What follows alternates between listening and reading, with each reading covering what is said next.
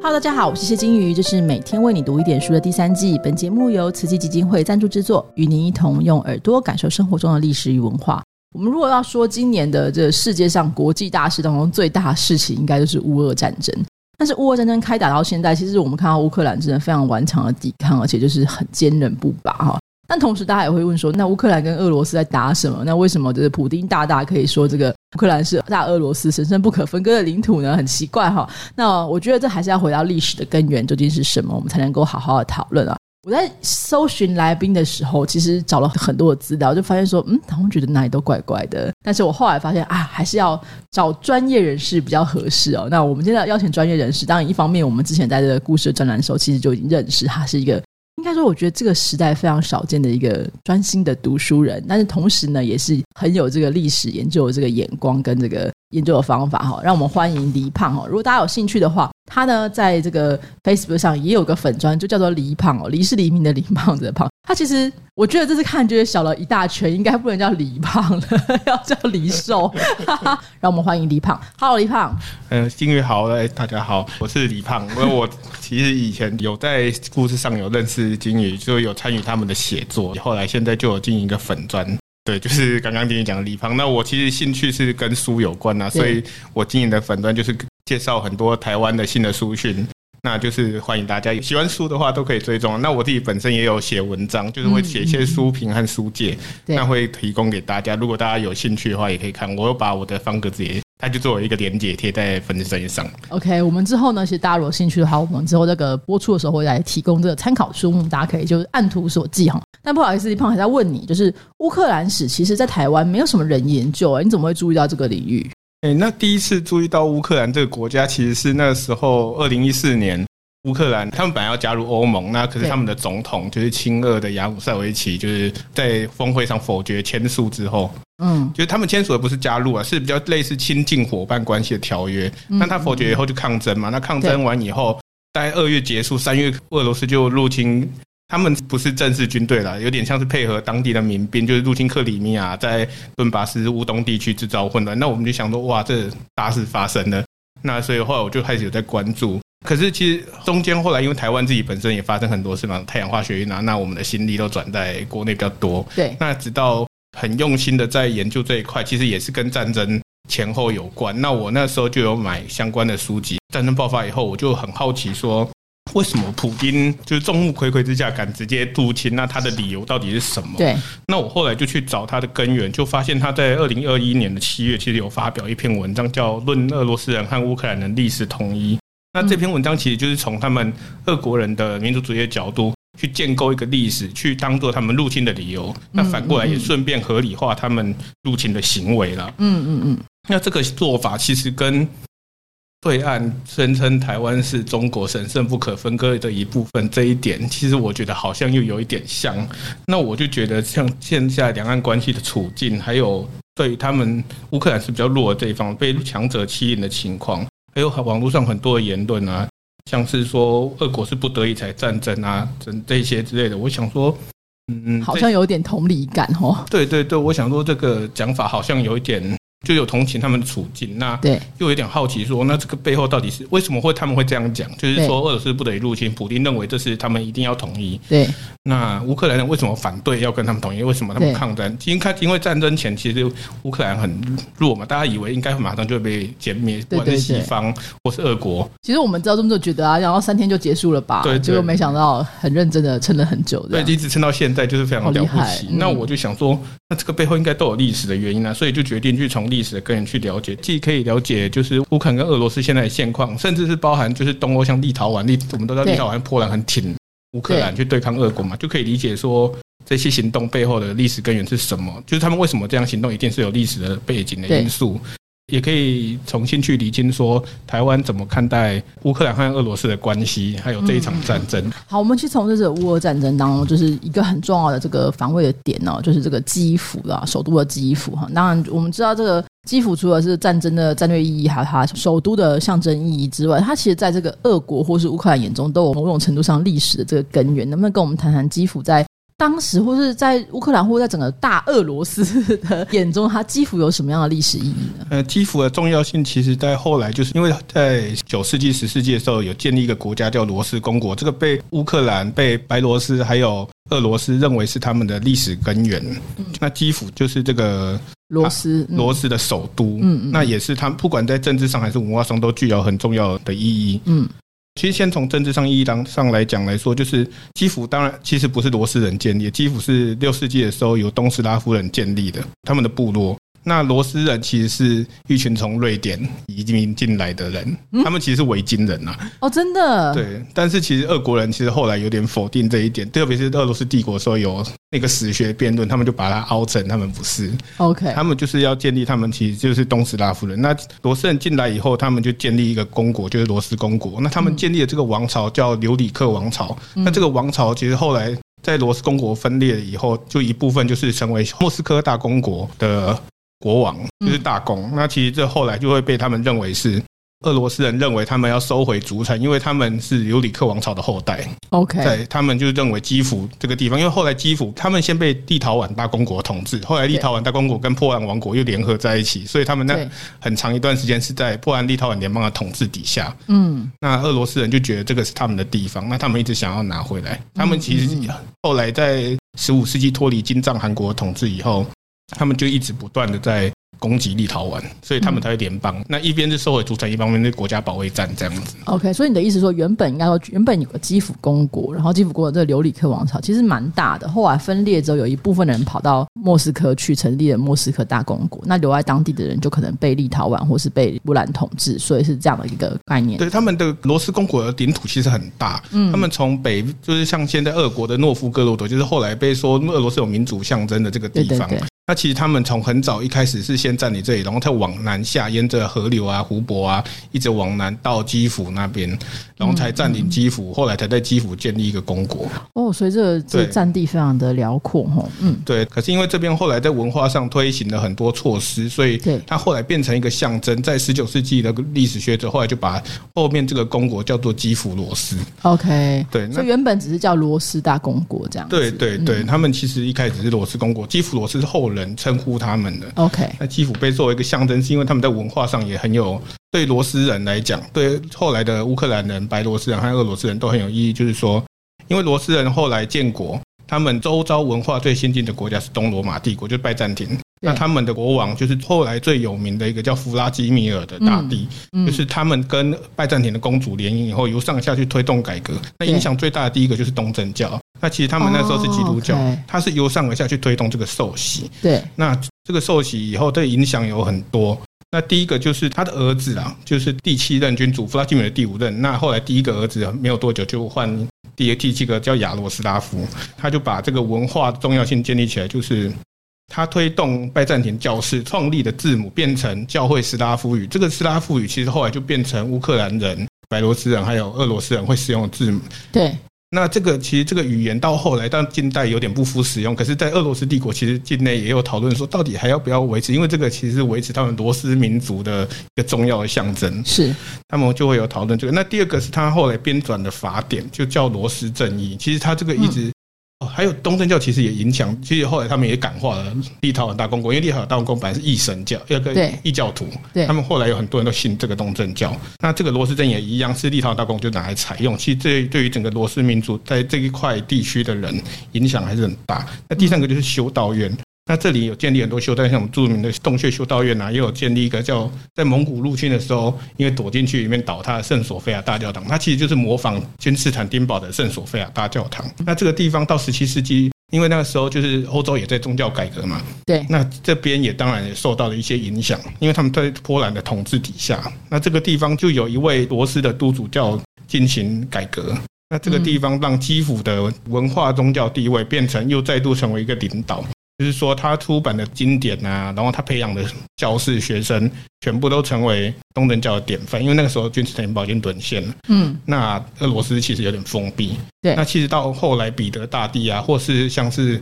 凯撒琳女皇啊，他们在推动宗教部门啊、军事部门的部门改革，其实都有基辅这边培养出来的人进去因为基辅所受的西方的影响，还有他们本身的重要的文化影响力，对莫斯科是很重要的。所以它其实是个很重要的中介，这个西方的更先进的思想或更前卫的这个改革，然后到整个大斯拉夫民族的其他国家去的一个中介角色。对他，第一开始就是建立起斯拉夫民族的认同，那后来他领导了这个的发展。嗯，因为莫斯科那个时候是比较偏向东方这边，他们自己本身的改革，他们读不懂希腊文，他们希腊文需要由。莫斯科基辅这边的人来改来翻译啊，对翻译帮忙是。那所以像后来有一个沙皇，他们推动改革，有一个大牧首叫尼孔，嗯，那他们就是模仿这个都主教改革去改革整个教会。OK，对。那到十九世纪以后，基辅就变得很政治性，它就很重要。第一个，它是俄罗斯帝国想要巩固帝国版图的一个重要的桥头堡，因为他们在瓜分波兰以后。波兰人其实一直起义去反抗，那俄罗斯帝国很害怕乌克兰人看到这个情况也起来，因为乌克兰其实他们两个是不一样的地方，俄罗斯人是大罗斯，乌克兰是小罗斯，可是他们其实还是不一样，他们都是罗斯，可能但都不一样，所以他们为了要消灭这个情况，他们就把波兰人起义以后，把维尔纽斯大学，就是现在立陶宛的首都维尔纽斯，那个被划归在波兰立陶宛的一个区域里面，他们就把那边东西全部都搬到基辅。在基辅建立一个弗拉基米尔大学，就现在基辅大学。他们取名叫弗拉基米尔大学，是因为弗拉基米尔是罗斯民族的共同的祖先。对，那他们就想要建立这个地方，那透过这个地方去建立一群学者来宣传。乌克兰是俄罗斯神圣不可分割的一个部分。OK，但是其实没有想到，他们挖掘乌克兰遗产，因为他们想说，我们去挖掘我们共同的遗产、共同的历史，那我们就可以证明我们是同样的嘛。那这个地方本来就是俄罗斯帝国一部分，那这样就没有什么好讲，就没有想到越挖掘。就造成了其实越发现越不一样。对乌克兰的翻自己不一样，对，但他们可能认为自己是斯拉夫人，可是他们认为他们并不是同一群人，对，就是不是同一个民族。那像是著名，他们后来被称为乌克兰民族之父的文豪舍夫琴科，还有他的同伴们，就建立兄弟会，他们就开始文化考掘，提倡使用乌克兰语。因为在俄罗斯帝国的统治之下，他们就会提倡使用俄语，使用大罗斯语。就是俄罗斯语是比较先进的，那乌克兰语只是乡间农民使用的，就有点像，就是我们有有点难比喻的话，就是我们这好像有点像我们台湾的状况，对不对？对，就有点像是我们会觉得台语啊，客语可能是乡下大家比较长辈啊，就是他们以前务农那些农民会使用的语言。对，以前都会这样觉得。对，那进台北或是进到大城市的地方，就会有点像是要使，就是那一面里面人都使用俄语，那他们就开始被同化，他们想要透过建立一个分野，然后就是来。打压他们，但是这个其实这个地方的发展，后来这个大学，但是他借由这些人的提倡啊，就是本来反波兰，那结果变成然后巩固帝国版图的地方，结果后来却变成了乌克兰民族主义的发源，因为他们后来就发觉、发觉、发觉，他们就后来就觉得不可以啊，那为什么我们自己有自己的语言，干嘛不用自己的语言来写就好？我们一样可以写出很棒的语言来贡献这个社会，是因为被压制，所以我们才没有办法发展，或才会看起来变得很落后。他们就会这样，但这个没有断绝。那这个地方的政治性的发展，一直到二十世纪第四世界大战以后，这个地方后来就变成大家心中首。他就在一九一八年建立一个短命的两年的国家，叫乌克兰人民共和国。那他们就把这边变成首都。那后来被苏联消灭了。那后来在这边建立的乌克兰苏维埃社会主义共和国，但一开始首都是在现在的第二大城哈尔科夫啦。嗯，因为那边比较靠近俄国，跟俄国比较有关系。但是后来又移到基辅。那后来到一九九一年独立以后，他们又再变成他们的实质上的首都这样。那其实它最重要的角色是第一个是先是政治性的，后来就变成文化认同。那最后它就整体上两个都是结合在一起，更是比较密不可分。就基本上我们可以说，说基辅当然作为城市史这个部分其实非常值得讨论，但是大家还是会说，那究竟这个乌克兰跟这个俄国之间呢，两个人到底这个建国谁先谁后啊？因为总是这个。建国现在比较隐嘛哦，你不能说建国后面说，哎，你是我们一部分就很奇怪。但是你如果从这书里的部分听起来，像是一开始你刚刚讲说前面其实是基辅罗斯先，然后再来是莫斯科大公国，然后后来又经过了很多的这个变化。那可不可以帮我们梳理一下这两个国家之间先后顺序如何？嗯，那想建国的先后顺序的话，其实我就想讲说，就是基辅罗斯建立以后，他到一四七零年，就是他们基辅罗斯后来分裂成很多个公国。那像莫斯科的根源是后来一个叫弗拉基米尔苏尔达兹的公国，那基辅公国其实就是基辅罗斯的中心嘛。但是在一四七零年，它就被波兰立陶宛联邦废除了。OK，那它就是作为基辅罗斯的灭亡的最后一个时间点，从此以后就没有基辅罗斯的存在。那基辅罗斯的部分国土，就像前面讲的有讲说，一部分是在波兰立陶宛联邦里面，那一部分是在莫斯科大公国里面。嗯嗯嗯，对，那以这样来讲的话，莫斯科大公国其实是大概十三、十四世纪的时候建立的。那这个时间点当然比所谓现在的乌克兰国家来的早了，因为俄罗斯就会觉得他们是一脉相承的。嗯嗯，那以历史上来讲，乌克兰这个国家形成的时间其实比较晚，而且这个名字使用的时间比较像是十五、十六世纪以后，他们乌克兰王公他们会用来声称自己所处的地方。嗯那到一六四八年，因为哥萨克人在乌克兰这个地方的哥萨克人进行叛乱以后，他们建立自己的哥萨克统领国，他们也常常会把乌克兰用作这个地方还有自己的自认同和自我称呼这样子。嗯那要建立真正属于乌克兰民族这个国家，就是刚刚讲的比较短命的那一九一八年的乌克兰人民共和国。嗯那它被灭亡以后，他们还是有在建立一个新的呃苏联体系的对苏联体系，它虽然是名义上是独立，但实际上受苏联控制的从属国家嘛。对那他们也是一样建立国家。这个国家其实还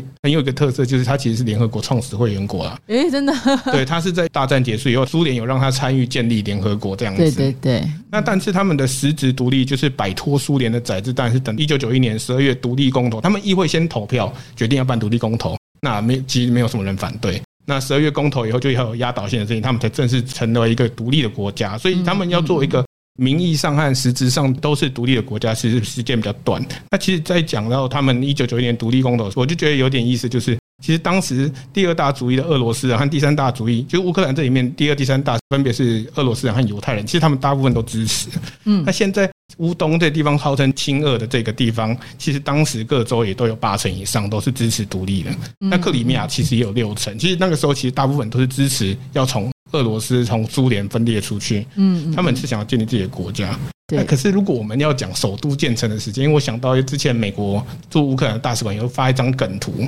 对。他就是有讲俄罗斯说乌克兰是他们的一部分嘛，可是他们就比喻基辅和莫斯科建成的时间，就是基辅建成的时候，莫斯科是森林，那一直到过了两百年，莫斯科还是森林，因为莫斯科其实是在一一四七年才建立的，嗯那时候只是小村庄，可是基辅在大概六世纪前后它就建立，那后来大概九十十九世世纪都已经发展他们就已经发展很大，那后来变成一个象征性认同。那如果要以谁先谁后，那以比较首都的话，那看起来莫斯科来说，那你拿圣彼得堡和莫斯科来讲，都是输给基辅的。对啊，好，那当然我们知道这个这个部分，其实到底乌克兰是属于俄罗斯，还是俄罗斯属于乌克兰？好，这部分其实有一些民族主义的这个形成。我觉得这个理论蛮有趣的，因为其实刚刚前面有谈到，就是其实有一个民族主义之父嘛，哈，就他特别要去讨论，就是到底这个乌克兰是怎么样处理的。那这个理论是怎么样形成，或是我们现在讨论的这个过程当中，就是整个乌克兰的认同当中有几个层面可以帮我们分析一下吗？我想先讲一下俄罗斯的角度，然后再回过头来讲一下乌克兰的角度。因为从俄罗斯人角度来说，他们就觉得自己是继承罗斯公国正统，因为罗斯公国后就灭亡了嘛。可是他们一开始的君王是留里克王朝，就是基辅公国，他们一开始那个王朝的后代，是后来才换成那个罗万诺夫王朝。那在这之前，他们就觉得他们是正统，他们是要收回祖产，所以小罗斯人就是乌克兰人，其实他们都是同一个根源，他们只是因为历史分开而已。嗯。其实他们后来都觉得，他们最终都是要在一起所以那个时候他们换成沙皇，然后他们就会宣称自己其实是大罗斯、小罗斯这最高主宰，就他们觉得他们是一体的，对他们觉得他们是要统一在一起。那既然是这样的话，那罗斯民族居住的这一块故土，自然也是俄罗斯帝国或是莫斯科沙皇国的一部分。嗯所以后来后人说乌克兰是俄罗斯一部分，就是其实是延续类似这样的概念。而且在延续这个想法过程中，其实必须要说，当时在基辅的东正教教士给贡献的非常的多了，因为波兰是天主教国家嘛，他们当时基辅的东正教教士很害怕波兰国王会压抑他们，那他们就想要找一个庇护他们同样的宗教的君王。那最好的选择对基辅的教士来讲是莫斯科的沙皇，嗯，嗯。因为哥萨克人后来就被莫斯科沙皇国吞并，对，那他们就是选择了莫斯科的沙皇以后，他们就写了一本奠定就是这个神话的著作，嗯书名非常长，我念一下，叫好《关于斯拉夫罗斯民族起源》。神又织成基辅的早期王宫及神圣而虔诚的基辅及全罗斯大公，开国君主弗拉基米尔生平的诸编年史简编或略要。其实这本书 超级长，但其实他就是在写弗拉基米尔，然后在写基辅，他就是想要讲说，他就是他们最后的主张就可以简单归纳，就是主张基辅是莫斯科沙皇国沙皇的首都，就是罗斯人的首都。那莫斯科其实是东正教的一个很重要的地方。那莫斯科沙皇国跟哥萨克人最后能结合在一起，是因为都属于罗斯民族。嗯，那这本书在后来十八、十九世纪就变成俄罗斯帝国的官方历史教科书。OK，就是一直不断的再刷再版，然后让俄罗斯人都有觉得他们是同一个民族的观念。可是其实，在一六五四年，哥萨克国跟莫斯科沙皇国签订的条约，他们也是因为宗教原因而结合，但他们并不认为自己是同一个民族，他们其实是要需要通过翻译，双方才能沟通的。嗯嗯，他们其使用的语言其实是也不一样也很不一样了。其实简单来讲，就是从莫斯科大公国一直宣称自己是主宰以后，那到十九世纪，我们知道拿破仑征服欧洲各地的时候，把民族主义都撒到了各地。那为了应对这个过程，俄罗斯帝国就发展了一套新的理论，就是强调我们俄罗斯人的身份认同奠基在三个大的基础上面，就是专制政体，就是我们是沙皇的最高子民，对，还有东正教信仰和民族。那其实就是主张全俄罗斯民族是由信仰东正教的乌克兰、呃乌克兰人、白俄罗斯人和俄罗斯人三个所组成的，三个缺一不可。那他们都是信仰在东正教底下，那团结在这个底下是由沙皇领导的子民，他们一定是沙皇的子民，因为他们信仰东正教，而且是俄罗斯人。那沙皇就是这个民族的最高的领袖，OK，宗教、政治这些都是。嗯嗯嗯，那他们在这个地方虽然宣称这样讲，但是因为乌克兰人其实自己本身的历史发展的不同，就是他们一直都没有在莫斯科的领导之下嘛，他们其实有很长一段时间是在波兰那边，那他们自己是独立发展，所以他们就很害怕这个地方会随时叛变，会离开他们。那要让他们转化成俄罗斯人，他们就采取一种要否定掉他们所有文化，让他们变成俄罗斯人，就是先抹杀掉他们文化，变成一张白纸，再帮他们变成俄罗斯人嘛。OK，他们就对他们的文化和语言采取抹杀，还有特别是语言，然后还有出版品。对所以在十八、十九世纪，他们就一直有在禁止这些过程。特别是在瓜分波兰以后，其实像奥地利控制底下的部分乌克兰，就是现在利维夫那边，嗯嗯，其实那边一开始是波兰底下，后来变成奥地利的。对那这块地方其实后来变成一个反向文化输出的地方，他们把俄国那边的控制了乌克兰的人没有办法出版自己的东西，那他们就跑到那边出版，跑到奥地利底下那边出呃乌克兰出版，那乌克兰那边在奥地利底下的乌克兰在帮忙把这些东西送过来。其实他们后来就慢慢的变成一个互通有无的，民主圣地这样子，对对对，他们就互相控制。那当然，这个部分是在俄罗斯帝国底下要反制这些他底下的那些民主，波兰和乌克兰行动，但是他很害怕乌克兰被这些人一带着一起走，那乌克兰自己也想走，嗯，对，那他们就透过这种抹杀的方式去打压乌克兰人的文化，他们认为就是。还是可以让乌克兰人讲乌克兰语啦，那你们就是乡间自己讲一讲就可以，就像你在台语，你在路上讲台语啊，讲可以说哎，你以后这样子是可以的，但是你不可以发展成自己的语言，你不可以写自己的东西啊，你不可以再带回来学校里面，学校里面你就要放狗牌之类的，对，像嗯对对对，就类似这样的概念，他们就拒绝他们，他们就认为说，既然已经有一个更高档的文化是俄罗斯文化，那你们就慢慢的跟随我们就好了。他们就想要用这个文化去把嗯文化统战这样子，就全部吞并进来。对，那这个主张其实从俄罗斯的帝国到苏联到现在的俄国都还是有存在了。嗯嗯嗯，那俄罗斯帝国刚刚讲过他们措施嘛，那就是到苏联时代的时代，你就更进一步，因为他们在早期他们没有办法控制乌克兰，乌克兰农民很反抗心很强，然后就是很拒绝他们什么集体农场啊那些的改革的措施，对，然后他们也很怕乌克兰的文化精英会带领他们，那他们。为了要控制这个地方，那他们就采取了一个反向策略。一开始就先允许他们都有他们的东西，那吸纳乌克兰的政治文化精英进来，那培养出自己的会讲乌克兰语的干部，因为他们一开始进去他们不会，对，他们大部分是俄罗斯人，他们不会讲。那么后来他们就培养自己的干部以后，那等列宁死掉了，那斯大林接掌以后，他就去，因为斯大林认为乌克兰人和俄罗斯人其实是同一种人。嗯嗯嗯，那他们为了要彻底控制这个地方，因为乌克兰的反抗心很强，其实即使他们先透过类似这些政策，但他们还是一直争取说，我们不想要像被莫斯科控制更多，那我们想要更多的自治的空间。那斯大林就不开心，对，那他们后来就是为了要推动社会主义经济的发展，他们就透过配合农业集体化、肃反运动，还有各种的政治的方式，就制造了很多的大饥荒。因为苏联要发展经济，他们没有办法从外面获得资金嘛，他们就要从农业筹措。那苏联境内农业发展最好的就是乌克兰，那同时乌克兰农民是最具反抗性的，乌克兰的政治精英是反叛的头之类，那这就是乌克兰共产党里面的人。他就透过农业集体化，透过肃反运动、各种政治运动，就把那些乌克兰农民饿反抗的饿死，移送到西伯利亚，然后把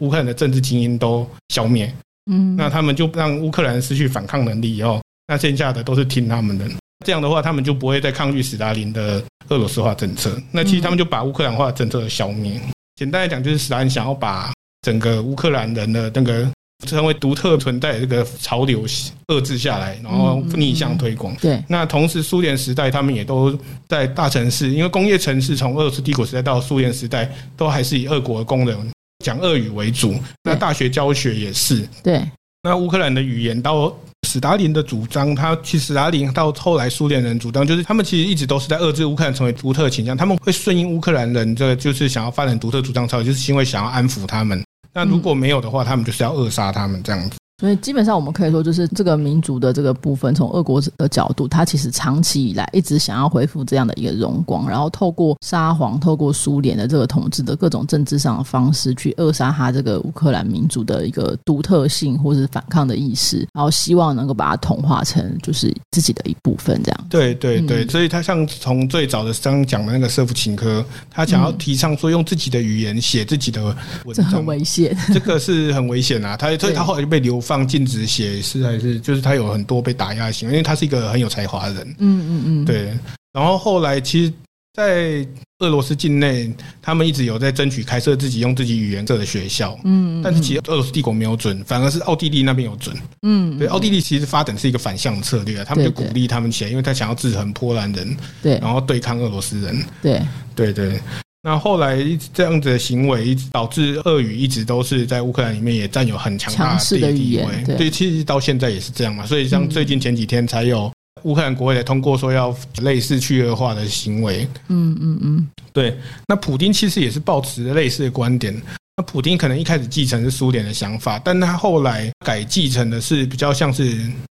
哎，应该说，一九一八年俄罗斯帝国崩溃以后，不是苏联就建立了嘛？对，就是苏俄建立以后，当时有反抗苏联的一群人，就是白军，就是由前俄罗斯帝国将领。那其中有一个将领邓尼金，那普京其实就是很喜欢他的说法，因为他的说法就是觉得，就是有点回到过去的论述，全俄罗斯，包含乌克兰啊、白俄罗斯那些，其实都是他俄罗斯民族的一部分。嗯，那普京的想法就有点继承他类似的想法。他们认为俄罗斯现在衰落下来是苏联历史的灾难。那要恢复俄罗斯民族的荣光要怎么办？就是先重新建立起俄罗斯民族的自己的强大。那俄罗斯民族不可以缺少乌克兰，那缺少乌克兰就对他们来讲，就是不管在经济上、政治上、民族上，就是各种文化意义上，都是一个缺憾。这概念真的就有点像，难怪有人家大会说这个普丁是这个的 Newzar 新沙皇，就是有这样一个概念。他真的对这个呃沙俄时代是非常的崇拜的哈。那乌克兰这边自己的想法是什么样的？乌克兰这边自己的想法，其实就是他们其实从